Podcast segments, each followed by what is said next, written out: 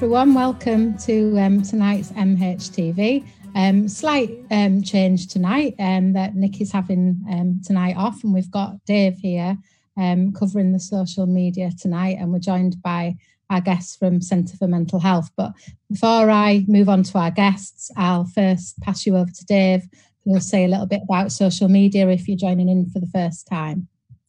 Hi everyone. Yeah, I'm Dave Munday. I am here. I'm just doing two things at the moment. I've got one computer up here, which is the uh, Zoom that I'm talking on, and then the other computer down here, which is the production computer. Uh, and I'm checking that when I talk, it's got a line going up and down. It has, so it should be working fine. Uh, Nikki should be on tonight, but she's had horrendous problems with her Wi-Fi today, uh, and we didn't want to have it where the conversation was spoilt by her keep dropping in and out. Uh, so that's why we've changed around roles tonight. Uh, in terms of social media, same rules as always. Obviously, you'd be watching us on our Facebook Live channel. Uh, so if you've got any comments or any questions, or you want to get involved in the debate or discussion, just pop your message into Facebook Live.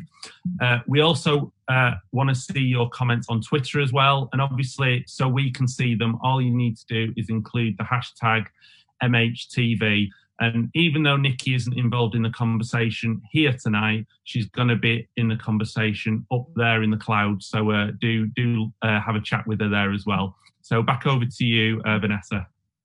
Lovely, thank you for that. And um, and we'll go straight over to Liz. I think Liz, if, uh, could you just um, introduce yourself and tell us a little bit about your involvement in the um, Year in Our Lives project that we're going to talk about tonight? Thanks, Vanessa. Yes, I'm Liz Main Morrison.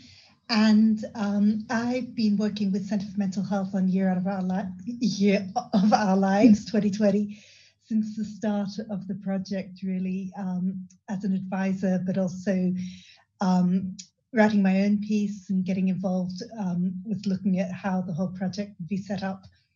Um, so, yeah, that's my role. Brilliant. Thank you.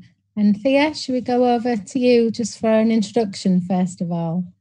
Sure. So I'm Alethea or Thea. Um, I work for Centre for Mental Health. I'm the digital and comms lead, and I've sort of been um, heading up the project uh, with a lot of help from Liz and our other expert advisors. Um, so yeah, we're just excited to be here tonight. Yeah, thank you very much for joining us. I'm dying to know a little bit more about a year in our lives. So tell us what's that all about? What have you been doing? Okay, yeah. So um, I guess it, it sort of goes without saying that this has been a year like no other, unprecedented, all, all of these sort of cliches.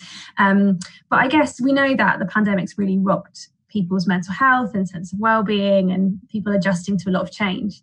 Um, and as a bit of context, some of you might know um, that back in like 2014, 2015, Mark Brown um, did a piece yeah. of work called A Day in the Life. Yeah, remember that. Asking, yeah, that was asking people uh, with mental health problems to write about their day over like a span of mm. months. And we at Centre for Mental Health, we did the um, evaluation for that. We did like a thematic analysis, um, and it's really interesting to out those topics. Um, and so when the pandemic hit, I think we really wanted to just sort of create a space where people could talk about uh, their experience of the pandemic and how it had affected their mental health um, to sort of tell their story and, and to and in doing so to create like a collective shared story of 2020 um, yeah. and we wanted to capture those sort of everyday experiences um, mm. that might seem boring to the person themselves even but like mark, mark brown said in one of our videos you know those little everyday things are um, the way that we actually tell history and the way that um, we we share what it was actually like. And there's there's yeah. an element where we are living through history, and so we want to capture that. Mm. Um, so, and we want anyone to get involved. It's not just people with a mental health problem; it's it's anyone, because um, obviously we're all experiencing it. Um, so yeah, so we've inv- invited people to write about their experiences, uh, how the pandemic affected them, and then we're sharing it on our website and social media. Um, and then once the uh, we close for submissions, our researchers will be doing a thematic analysis on it, drawing yeah. out some narrative around it, but also um, drawing out kind of what's helped people, so that we can say this is really what helped yeah. people through such a difficult year. Yeah. Um, but yeah, so it's it's. Did it? Sorry. Sorry for interrupting you. When did it start? When did you start? We um, started back in about June time. Right. Uh, yeah, so and we've had some amazing responses so far. Like, I mean, one of the ones we published today from Liz, who we will who we will hear more from. Mm. But um, yeah, just people, you know, people saying I've been sober for years, and the pandemic has um, really challenged the ability to my ability to stay sober. Um, you know, people who were having support for mental health problem, and suddenly that support dramatically shifted to being online or stopped. Mm-hmm um, you know, university students who've really struggled or have just had such a weird thing to adapt to. Um, but also, what's interesting is that there have been positives, you know, people saying helping other people through the pandemic has really helped my mental health. And then other people kind of just saying, actually, um, lockdown is my life and always has been. Like people yeah heard that isolated for years mm. and suddenly people around them kind of empathize a bit more because we're all a bit more isolated um, mm. so yeah, that's a bit that's a bit about the project. Yeah, that's great. So is it all ages that can join in? You yeah, all ages. Yeah. Um, we have had um, young people right through to kind of people in their 70s, 80s so far. Um, so yeah. Yeah, sounds brilliant. And how do people, if people want to join in who are watching tonight, what do they need to do? So I think we'll be sharing the link. Hopefully, it's um it's on our website. A year in our lives. It's Centre for Mental Health's website, and it's called A Year in Our Lives and um, essentially people can can write um, they can do poetry they can do prose they can write whatever they want write in bullet points if you want to um, yeah. Uh, and yeah then we'll be analyzing it mm.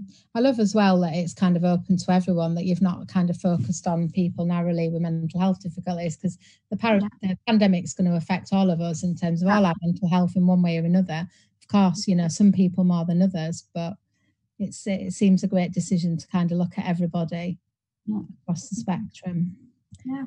So yeah, um, and Liz, how, how, have you found how have you found it? I have had um, quite a year. Mm. Uh, even if the pandemic hadn't been happening, it would have been a fairly rocky year. So combining it all with the pandemic, um, my family are all in Australia, or my um, most of my family are in Australia, and my uncle um, died from cancer. Um, so it probably came back about the same time as the uh, pandemic began. He was dead within about a month. So that was pretty intense, and I was very close to him. Um, so I write about that and the Zoom funeral, which was just awful. And actually, a lot of people have written about Zoom funerals um, and how hard it is um, to be separated and not to be there. And um, my father has been very ill in Australia as well. And normally I would be going back and we'd been thinking of going for this Christmas. And now, of course, I don't know when I'll be able to go. Mm. Um, I was furloughed on day one of furlough and at the same time was told my job was at risk of redundancy. Mm-hmm. so it was pretty difficult mm-hmm. um, going into it. I then maybe had COVID um, the COVID clinic said I had suspected COVID, but um, so I was sick. Um, and that was obviously stressful. It was quite frightening because it was near the beginning and you didn't really know what was going to happen next.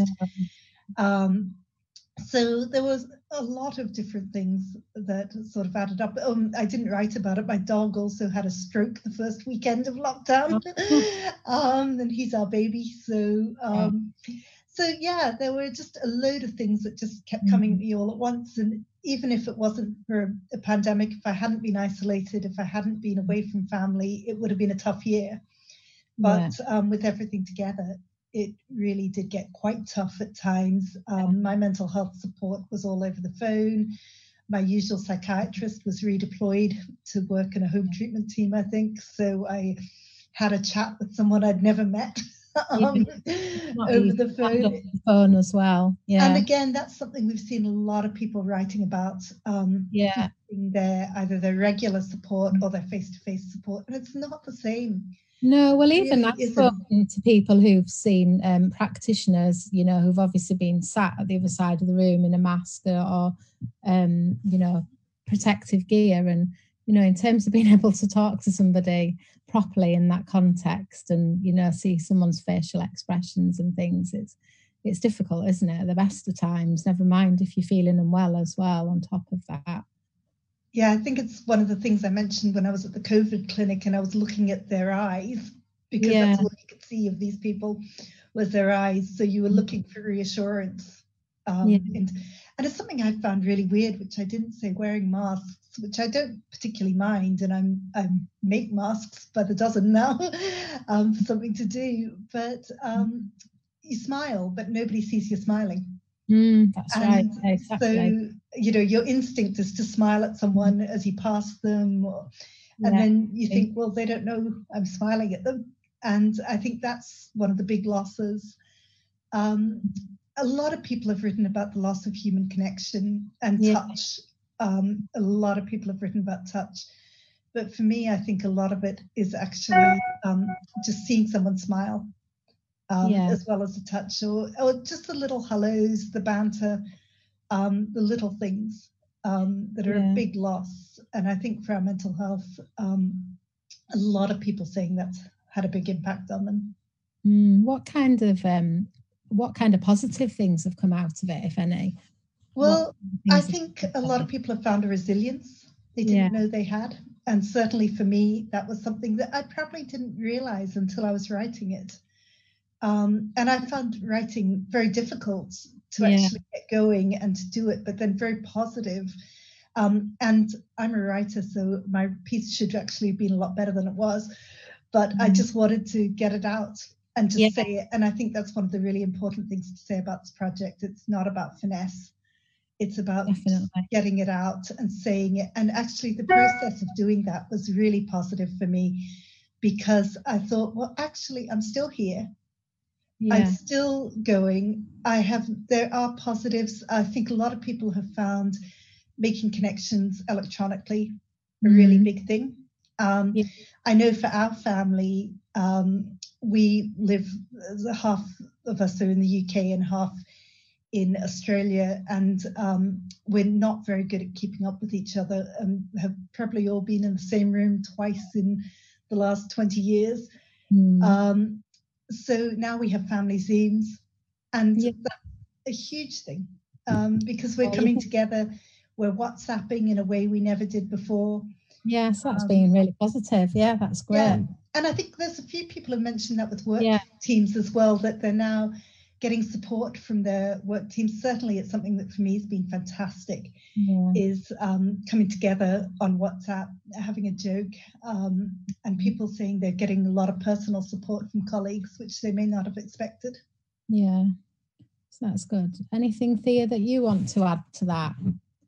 I think, yeah, just to say, um, yeah, firstly, as, as Liz said, it really isn't about um, how well you write. You know, this is this is yeah. a writing project, but and we love you know people reading people's stories, but it's not about kind of does this sound amazing? It's just mm-hmm. telling your story, and and it's actually like only you can tell your story. Um, so yeah, just encouraging people to get involved and um, yeah i think the other thing to say is we we can testify ourselves both of us and, and lots of our organization and, and people who are involved in day in the life and all of that the the value of writing about your experience and and yeah. maybe it sounds weird to some people but actually there's something often really cathartic about it and very therapeutic and it helps you sometimes to come to terms with stuff and so i think yeah. i'm really excited about this project because i see it as not only something that's really interesting for us to read about and to learn from but also just for the people writing as a as a reflective process. Yeah and like you say interesting now for people to get involved in you know therapeutically and in terms of catharsis but also interesting as a social document for us to look mm. back on historically and and understand kind of what the experience was like for people well for all of us basically. So yeah it sounds amazing and um, if you have a lot really of um, I think it's going to yeah, be really important as a social document actually just mm. having people um, contemporaneous reports yeah um, as opposed to looking back. Um, although I guess anybody who's writing now is looking back to a degree, but we're also looking forward. You know, we don't know what we are still living in the here and now. It does keep changing. Um, mm. So it's it's fascinating to read people's accounts. It's absolutely fascinating. Yeah, I bet it is. And um, Dave, anything from social media or questions from yourself at this point? Not from social media yet, but that's that's kind of standard for a, an episode into an episode. They, they, usually start sort of rolling in as we get towards the end, which is uh, always a little bit frustrating. Mm. Uh, but I, I, think just in terms of listening to you, you speak, I, I, I, think you know there's, there's there is that bit of into about how writing can help. But have you kind of had anyone that's found it's been an unpleasant experience, kind of writing about it, and and does that kind of influence the, the content that they've provided and and kind of any comments after that they wish they hadn't been invo- involved in it for example I've got to say I don't know in that we've got limited interaction with the people writing. Um, I think we've maybe had one where I think some someone did find it um, they were getting frustrated with IT issues at their end, and I think they they they kind of voiced that frustration in their in their piece. Um, but no, I think on the whole, I think I have to, from, from what I've seen so far on the whole, I think it does seem to be quite a positive experience for people. I'm, I'm honestly not just saying that, but um, that people kind of are coming to the end of their piece with sort of a hopeful note. And actually, I'd say that there's quite a lot of them. They do end quite hopefully, even though some of the content has sometimes been quite bleak. Um, yeah. I think there's something about writing that kind of makes you, again, as I say, like reflect and then go, maybe things are going to be different. You know, yeah. sorry, Liz. Yeah, I think that's very true that people are coming to it. Um, and we've had some which are just one sentence and someone's yeah. just said the one thing they want to say, and that's absolutely fine as well.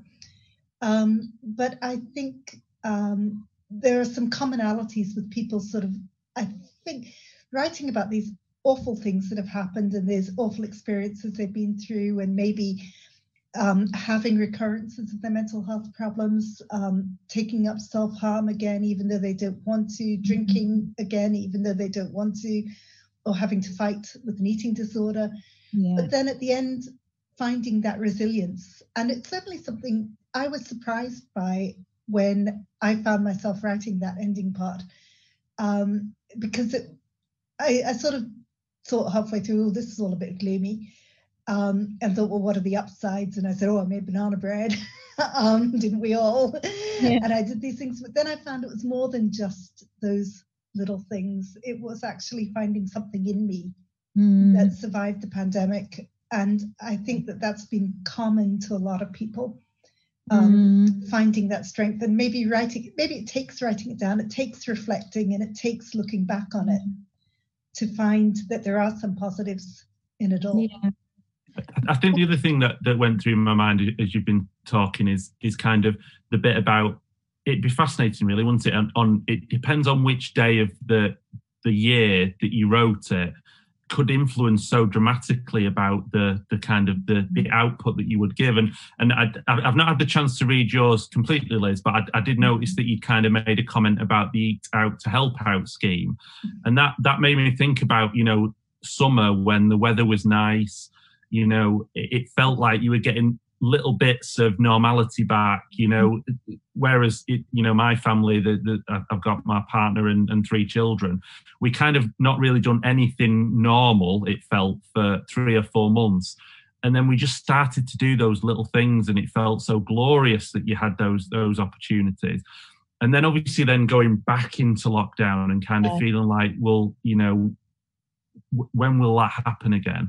Mm-hmm. I, I, think the other thing that that kind of rings in my head with that as well is the kind of the announcements over the last few days of uh, vaccination. You know, the trials and, and how successful they, they currently are. And it made me laugh, kind of seeing some people say, you know, don't get too excited because you know we're only at stage three and we need a little bit more work, and you know we're not sure yet. And I just wanted to kind of like phone them up and say, just shut up. Just let me be excited for a few mm-hmm. days because I need this. I need this excitement. Mm-hmm. And and I think, you know, it would be that bit, wouldn't it, about how you could be so different, even in yourself, how you write these different pieces. So I suppose, is there any kind of encouragement to do more than one to kind of maybe, you know, reflect on, you know, either a, a positive piece that you wrote or a negative piece and come back to it? Yeah, I think I can I can totally see the value in that. I think our decision at the beginning was we really want it to be one piece per person simply because when our researchers do do their analysis, obviously it could be really skewed if you've got one person that wrote five pieces and one person that wrote one. And so we wanted to get that kind of breadth of a snapshot yeah. um, across society. But I think at the at the same time, whilst whilst it doesn't allow people to do that, there is some value in the fact that this project has been running since June. Um, initially, we were going to close in in January, and I think now we're probably looking more at March because obviously you know, I think there's probably a bit of naivety that that 2021 would sort of signal something new, and, and it's very clear that January the first is not going to be the end of the pandemic. So, you know, there's there's a there's a beauty in that some people who wrote, say, back in June, will have a very different story potentially to tell to those writing in January 21. Um, and so, yeah, I think something that the researchers will be looking at is studying those differences and differences mm-hmm. in themes across time. Um, so that that should be really interesting and obviously the seasonal variation, as Dave kind of alluded to, because what you know people's experience of dealing with isolation in June when you can still kind of go outside compared to people writing in January when it's freezing cold and dark and you know stuck inside um, will be very different presumably. Assuming that we're still in lockdown of course who knows? So yeah, that's completely. difficulty isn't it and have you, because um, obviously Centre for Mental Health do great work around um, inequality and, and, raising issues. So um, I'm assuming that's kind of an angle that you'll be looking at in terms of the analysis. Has there been quite a mixed demographic? Uh, you know, the people who've actually got involved. Have you found that, or um, have you found that? Um, you know, I guess perhaps the more privileged end of the spectrum, people who are more confident in writing, which goes back to our early point of being more likely to participate and and I guess you know what's the ethnicity mix and and so on. I know you haven't analysed it yet, but you're starting to get a sense of um, you know whether it is quite a, a, representative demographic or whether it's particular people who are participating at the moment. Yeah, so I mean, in terms of demographics, we we don't obviously it's not we wouldn't capture any sort of class or socioeconomic um, yeah. demographic which is a shame but again as you say there's potential that this does lean towards people who feel more confident to yeah. get involved in writing project and they've done um, but um, in terms of age as i mentioned it has been very broadly across the board which has been great and we're really keen to get more students but also more um, school mm-hmm. children involved yeah so, because we just think this would be such a useful exercise for kids in the classroom trying to make sense of this but also practicing the writing. So we're really keen to do that. Um, in terms of ethnicity from what we can see so far it has been quite white and that's something we're really trying to um, address by yeah. out specifically into specific communities. Um, so yeah really trying to maximize that because we want this to be representative. Um, yeah hear from everyone. Um, so yeah, we're engaging um, with different groups. So mm. yeah, yeah, it's great. I think um, I mean you'll you'll just from the sort of qualitative analysis, you'll see some of the kind of themes around you know um, the different coping strategies and aspects of inequality around whether people have got access to you know gardens or you know whether people live in urban environments poverty and same with schools really you know children who are at independent schools, um, you know, having very different issues, you know, to children. Like I, I know, for example, lots of independent schools have done a lot of classes online on Zoom, and a lot of comprehensive schools have taken the decision not to do that because a lot of people don't have access to um, technology. Um, so, yeah, loads of different issues. Really, it's really interesting, isn't it? Mm. Yeah. So, Something else I wanted to ask was. Yeah, uh, uh, I, I had an, a, you know, uh, earlier this year when uh, we were kind of in, in the midst of, of the first wave, uh, I went back and, and worked on uh, a, a, medical ward as, you know, because I'm a, I'm a nurse. Uh, and I did a few shifts and, and very quickly managed to catch COVID. Uh, mm-hmm. And then obviously ended up in hospital myself with it. I suppose kind of at that point, I was I was really kind of reflective and really interested in, in, in kind of you know capturing some of the thoughts that I was having at the time. Uh, and I suppose one of the things that I that went through my mind then was that bit about you know the, the the, kindness of of strangers and how much you know people are, are, are willing to help someone that, that they've never met before yeah. uh, i think you know then kind of recovering from covid then getting back to work i didn't write anything down uh, and i'm now kind of like four or five months later so i suppose have you got any tips on how to kind of rekindle those thoughts to bring them out and to get them and to sort of commit them to paper Uh, so you know to, to to kind of contribute to this, or, or would you kind of say that moment's gone and and the, and the thoughts are lost for me? Oh, the thoughts aren't lost. The thoughts mm-hmm. aren't lost. Um, I work a lot in dementia, and one of the ways people remember is their emotional memory can be yeah. much stronger than the factual memory. Mm-hmm. So some of it would be thinking about how you felt, um, and thinking how you felt, maybe what something smelled like or not smell like. What was it like to not taste your food? What was it like to um, not get a hug? Um, what was it like, or what was the first hug that you got? like yeah um so remembering some of those emotional and um i guess the senses um did you smell something or did you not smell it? Um remembering things like maybe the colors of spring. Um i mean one thing that's very real for me is the tree outside my window where i work um uh, in the garden and I look out at that and it went from no leaves to green shoots of hope, such as they were at the time, all the way around to now. There's a few last tenacious golden leaves. Um, but looking at those sorts of cycles, there's things that were there for you at different times, whether it was a blossom coming out or the sunshine and sitting in a garden or a park, or whether it was um, queuing at a shop, um, lest we all forget the queuing at the shops. Oh, the um, endless hunt for toilet paper, which is back on in Australia now. um, you know, there's there's things of there was somebody who wrote um, that they couldn't get an online shop and they were sick, so they were eating four-year-old tins of pilchards, and they'd never been so tasty. And um, those little moments like that, just sometimes thinking back to one of those things that may seem totally obscure, but mm. actually tells you so much that people were actually going into their cupboards and finding the old tins that have sat there for so long and appreciating them. Yeah. Um, so there's just thinking back to little moments rather than trying to get everything. Mm. Just thinking back to those little things, and and nobody will get everything in 2,000 words. It's about 2,000 words that you can write.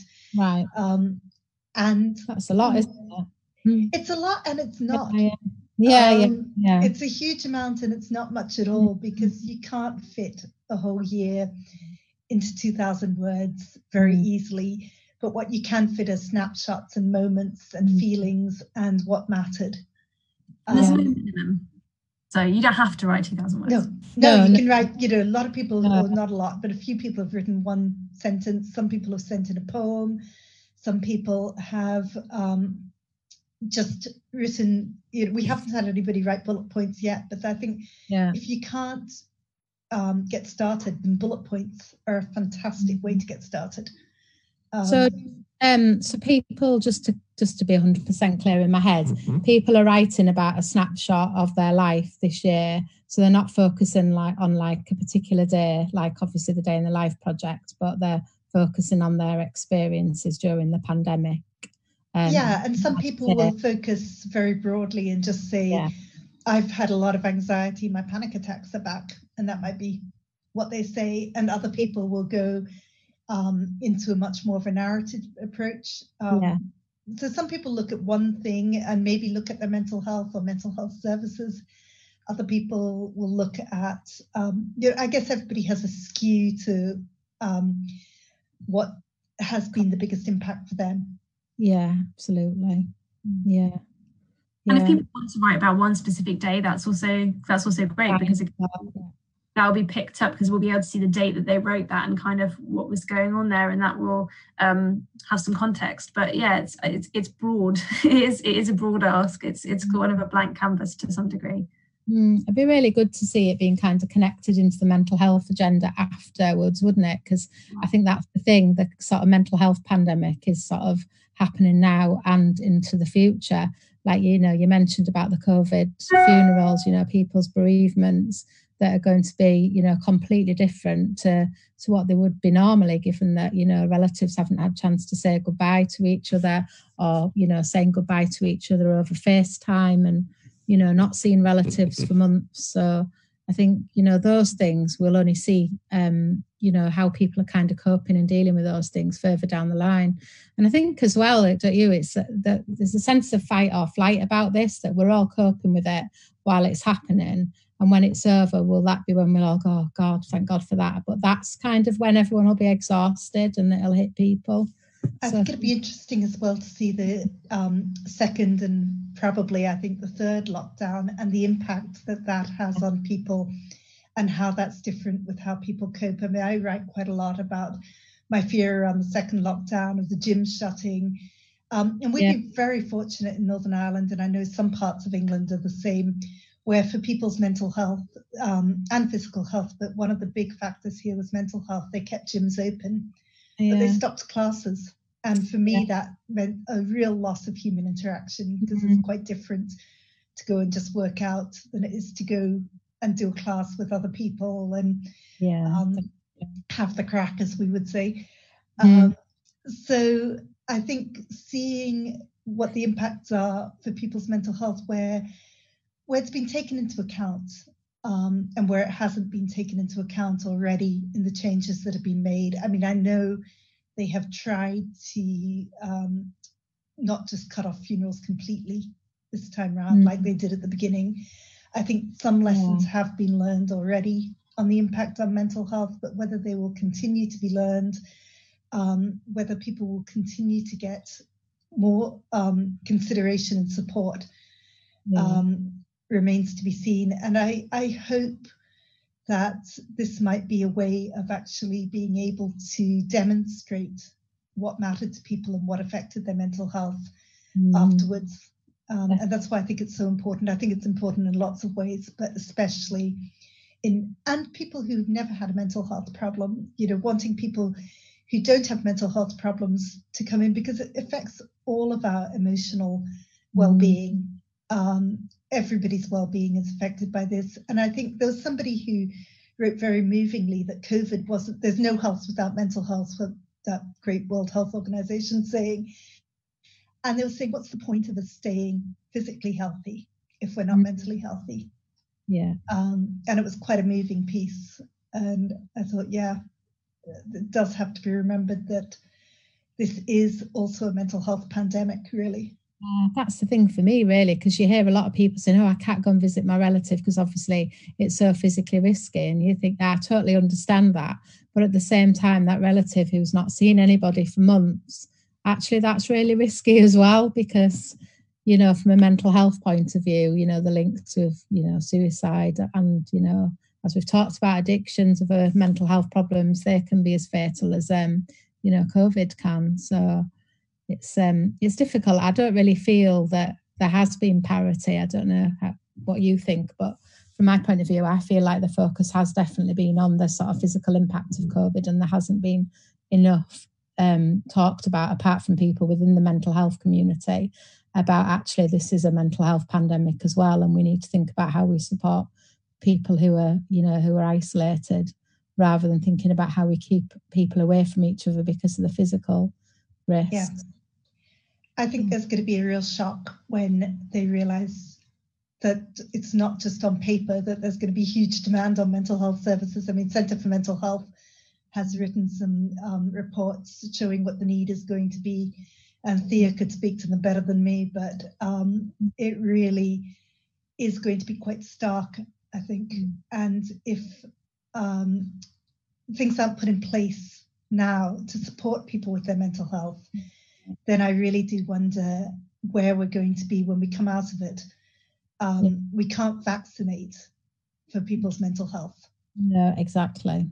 Yeah yeah because i think you know our current forecast which is you know based on our analysis and also work with nhs trusts is possibly um, up to 10 million people struggling with their mental health as a result of the pandemic and i mean it, it's it's really scary and it's really shocking and i think you're right we understand totally why there has been a focus on the on the physical aspect yeah. of the yeah. physical health pandemic but the mental health um, implications could mm. be absolutely huge and, and, and are likely to be huge. And we're seeing it already now, really. We're seeing the stories already coming out, the impact of unemployment, the mm. impact of families being separated, of isolation, of, of struggling to access services. And um, yeah, we. I mean, it goes without saying we need the government to act Mm.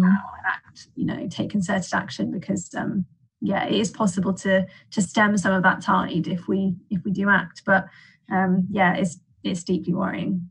Yeah. Have you had um have you had any um contributions from um you know mental health workers, people working in mental health? It's quite interesting to capture, wouldn't it? Yes, I think we have. I mean, Liz can confirm this as well, but I'm I'm fairly sure I've read at least one that said specifically I work in a mental health service, and Yeah. um, and and also someone working in a care home. Yes, the care yeah. home one was very moving. Yeah. Um, Yeah. Oh, So But yeah, I would be very interested to see more people working in mental health um, coming through because I think the strains on frontline workers um, in the mental health sector are just as great as those in the physical health se- sector. Yeah. And, you know, they're still at risk of COVID themselves. There's still all of the factors that are there for other people, and yet the burden is so great. And their workload just is ever expanding, and they're much less able to help because they can't see people face to face. Um, I know for my key worker, it's quite frustrating at times that she feels like she's on the phone as well. Um, Yeah. And she can't assess how somebody really is as Mhm. well as she could face to face. Yeah. Um, Okay. And I think we forget that um, people who work in mental health have mental health. Um, and it's how to keep them safe as well, how to support them. Yeah. Well, that's something we can help promote as well through, you know, our channels, through, you know, Unite and we mental health nurses and, and stuff to try and kind of encourage people. Um, and obviously, people listening tonight, if you work in mental health, then, you know, do submit a story. I think you're right. We should be capturing um, the experiences. And I, you know, it's great to get all frontline workers involved, isn't it, and tell their stories. But I must admit, I've heard a lot more stories about nurses who work on acute wards and doctors than I have heard about people who work in mental health. So it would be really good, wouldn't it, to get those stories included as well. And yet, one of the first stories about a nurse who died was a mental health nurse. Yeah, well, I know a mental health nurse who's died of it as well, and in fact, I know two mental health nurses who've who've died of COVID-related deaths in the last year. So that's just two that I know personally. So, you know, you know, people have lost their lives, and we need to remember that, don't we? And it's, yeah, I, I haven't heard much sort of publicly talked about in terms of mental health nurses and and the risks. So, yeah. We have so- I, I just wanted to feed in part of this uh, tweet has been answered uh, and it was something i was going to ask as well so i, I think it's obviously on, on preying on lots of people's minds. But uh, just just to read it because it's also a comment about what a great uh, uh, you know project it is. It's a lovely idea and storytelling writing is powerful. How could people who cannot write or have access to technology wi-fi uh, so that'd be Nikki tonight, be included in this project so their voice can be heard? And was there any representation from healthcare professionals working on the front line? So obviously we, we've answered the second one, but uh, that sort of first one about uh, how can people who can't write or have access to the technology be involved? Yeah, that was a question I was going to ask as well. Yeah, sure. So, um, because yeah, some other people have, have asked. We've thought about this from an accessibility point of view. I mean, obviously, if there were any issues with people writing, just in terms of not wanting to, not being able or not wanting to write it down, we've said to contact us. We, there's an there's an email address on that webpage um, to contact us because obviously we could take um, audio submissions. We haven't asked for audio submissions because obviously if we got a lot that would take an awful lot of time to transcribe. But certainly if that's an accessibility issue we could do that. If it's a case of um, wi-fi we um, again well i was going to say email us but you can give us a call. Um, and and um, if you want to handwrite it if that's the way that you can the only way you can submit then we would be perfectly happy to um, to receive it in that way. We want to make it as accessible as possible. That's great. Brilliant. Anything else, Dave? I've just gone over to the uh, Facebook page and there's been quite a few comments there, so I'm just reading them. So carry on chatting while I try and work out what the questions are. yeah i mean there's so much isn't there within this i mean it really is you know like um, a brilliant project and i wish kind of we'd had just captured something just around mental mental health nurses. I know, like personally, I thought to myself, I really wish that I'd kept a journal, you know, during lockdown. Um, and as this lockdown started, I thought, right, I'll I'll do it this time, and I haven't. So mm. you know, the fact that it's gold dust, really, isn't it, that you've managed to capture people's stories. Yeah, and I think it's an encouragement. It's really encouraging what Liz said about kind of like those, those thoughts and those memories aren't lost. And actually, as she was speaking, I was then actually thinking back to my own lockdown and those sort of the senses that I associate with it. And I think it's it's encouraging to think, well, we didn't write about it then, but the fact is, if you write about it now, you've got more to think about. And so, um, you know, at whatever pe- time, at whatever period people write, there will be a lot of experience they can reflect on. And so that's not lost if you haven't written it already. Um, and that's i think that's really nice. Yeah. It was yeah. one of the things that was quite hard for me because i started writing right at the beginning. And then everything just kept changing. Everything yeah. kept changing and kept changing and, and the mood changing, changing as well don't they? That's when I decided I just had to write it, not edit it properly, not spend a lot of time on it because everything would have changed again by the time that I'd actually spent any more time on it.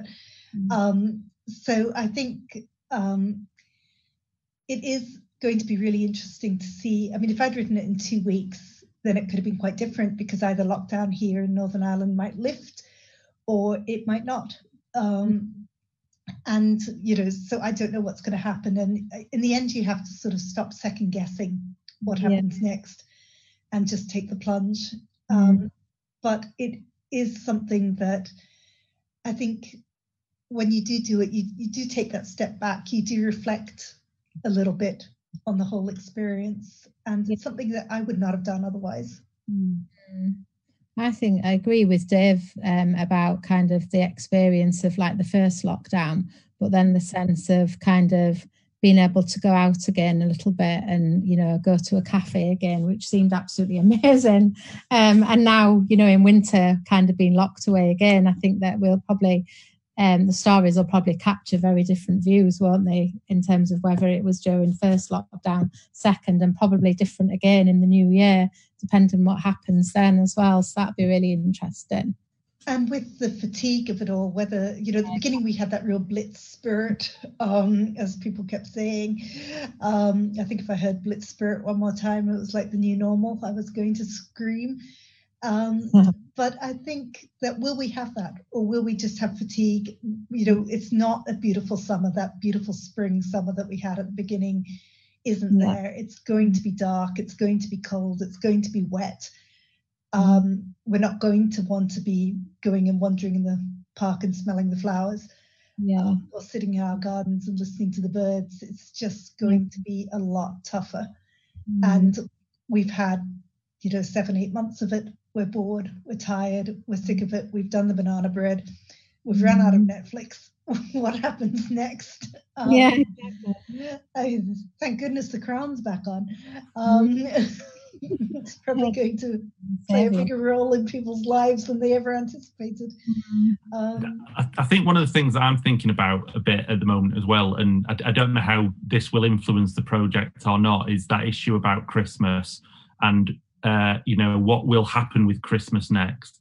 Uh, and I think uh, your boss, uh, via uh, Sarah Hughes, shared a tweet uh, maybe today, uh, you know, kind of highlighting that you know the the, the Christmas that the politicians are, are kind of trying to defend is not everyone's Christmas. You know, actually, yeah. and, and it goes back to a comment I think Liz you made at the start about you know lockdown is some people's lives and it has been for for many years kind of thing. So you know, actually, you know saving christmas to some people is is a complete irrelevance mm-hmm. but I, I, think the thing that that keeps running through my head is this bit about how much are we going to be willing to kind of sacrifice uh, progress on you know keeping covid in check for a few days of, of celebration and did we do the same kind of thing for uh, Diwali? Did we do the same kind of thing for Eid? And obviously, yeah. we, we, didn't. And and and and just you know that's that's really kind of run through my head about what how how sad that is that that I feel that we you know there was no kind of national outcry that that that was that wasn't done but when we come mm-hmm. to Christmas, will we, we face it? So maybe yeah. not. You know, it'll be interesting to see how that's reflected. I have had the chance to read a few of the the questions that have come in. Uh, Alan Simpson's been quite busy, so thank you, Alan. Uh, he's put a link on the uh, Facebook feed uh, with a paper, unsurprisingly, from the Mental Health uh, PRU. So mm-hmm. obviously, mm-hmm. some self self publication here. Uh, and that's about the impact on mental health care and mental health service users of COVID. And, and we did a session a few weeks ago uh, on on that that stuff. Uh, but he also asked a question, and I'm not sure if you answered this early on, but if not, it might be helpful to repeat it. Uh, and it was: Is the idea just to provide a space for people's writing, or is it to also analyse the text? And if it's the latter, do people have to consent to that? Mm. Uh, so yes, it's for them to provide it. It's it's both. It's for them to have a space to write, and then part of their consenting to be part of the project is that we will analyse their data, and obviously that would be um, completely anonymous. Um, but yes, part of it will be will be us doing the analysis. Does that answer the question? Yeah, perfect. I'm not going to give him the chance to say anything else, but yeah, that that's great. Cool. Yeah. Anything else, or is that does that capture it? I think that's the ones that have come in so far, and I, have kind of, as always, shocked by how late it is. It's already uh, 1947. We're already running over, so yeah. so it, always kind of comes to this point where we have to think about sort of last comments. And I suppose Thea, for you, uh, is there anything that you need to plug Centre for Mental Health wise in terms of of this uh, project? But I, would it be fair, Vanessa, that we, we say if you want to plug anything else as well, you know, maybe, maybe you've had like a really amazing report last week, uh, last week from a mental health commission that you just want to mention quickly or something like that. I don't know. Cheers, Dave. I really appreciate that. Thank you. Um, yes, so very much on this, I would say please just get involved. It is open to you, literally to all of you. We want to hear from you, and your story can help you, but it can also help us to understand things. And I think will help all of us to feel some collective understanding and experience in such a crazy year. Um, and yes, I would just briefly say, in terms of uh, last week, we did launch a big report um, from our Commission for Equality and Mental Health, um, focusing on mental health inequalities. And um, as a result of that, we're asking people to share the report, but also to get in touch with their MP um, because these inequalities are completely unjust um, and we're just not willing to to live with them anymore. And so we're asking for we're calling for change. Um, so please do check our website for that as well. And we'll tweet that as well. What we do. Thank you. Yeah. Great. Yeah, Nikki, that's that's a message to you. Put put the link out there. Yeah, get it out. in a few days. And um, Liz, any last minute, uh, last comments from yourself? Anything? Yeah, I would say what Thea said get involved. Um, one thing we haven't said, I think, is you don't have to put your name on it. You do mm.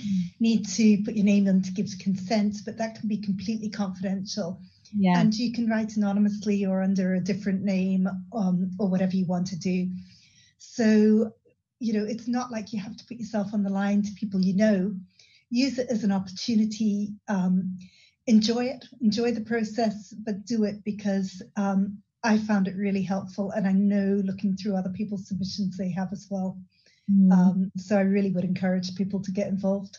Yeah, that's great. Thank you. And um, Dave, any final comments from you before I wrap up for tonight? I'd just say, Liz, thanks for your advice on how I can put my kind of thoughts to to commit them to paper. Uh, and and just as you're speaking, you know, obviously you, have got a skill there because you know you're talking about that, you know, remembering tastes and things.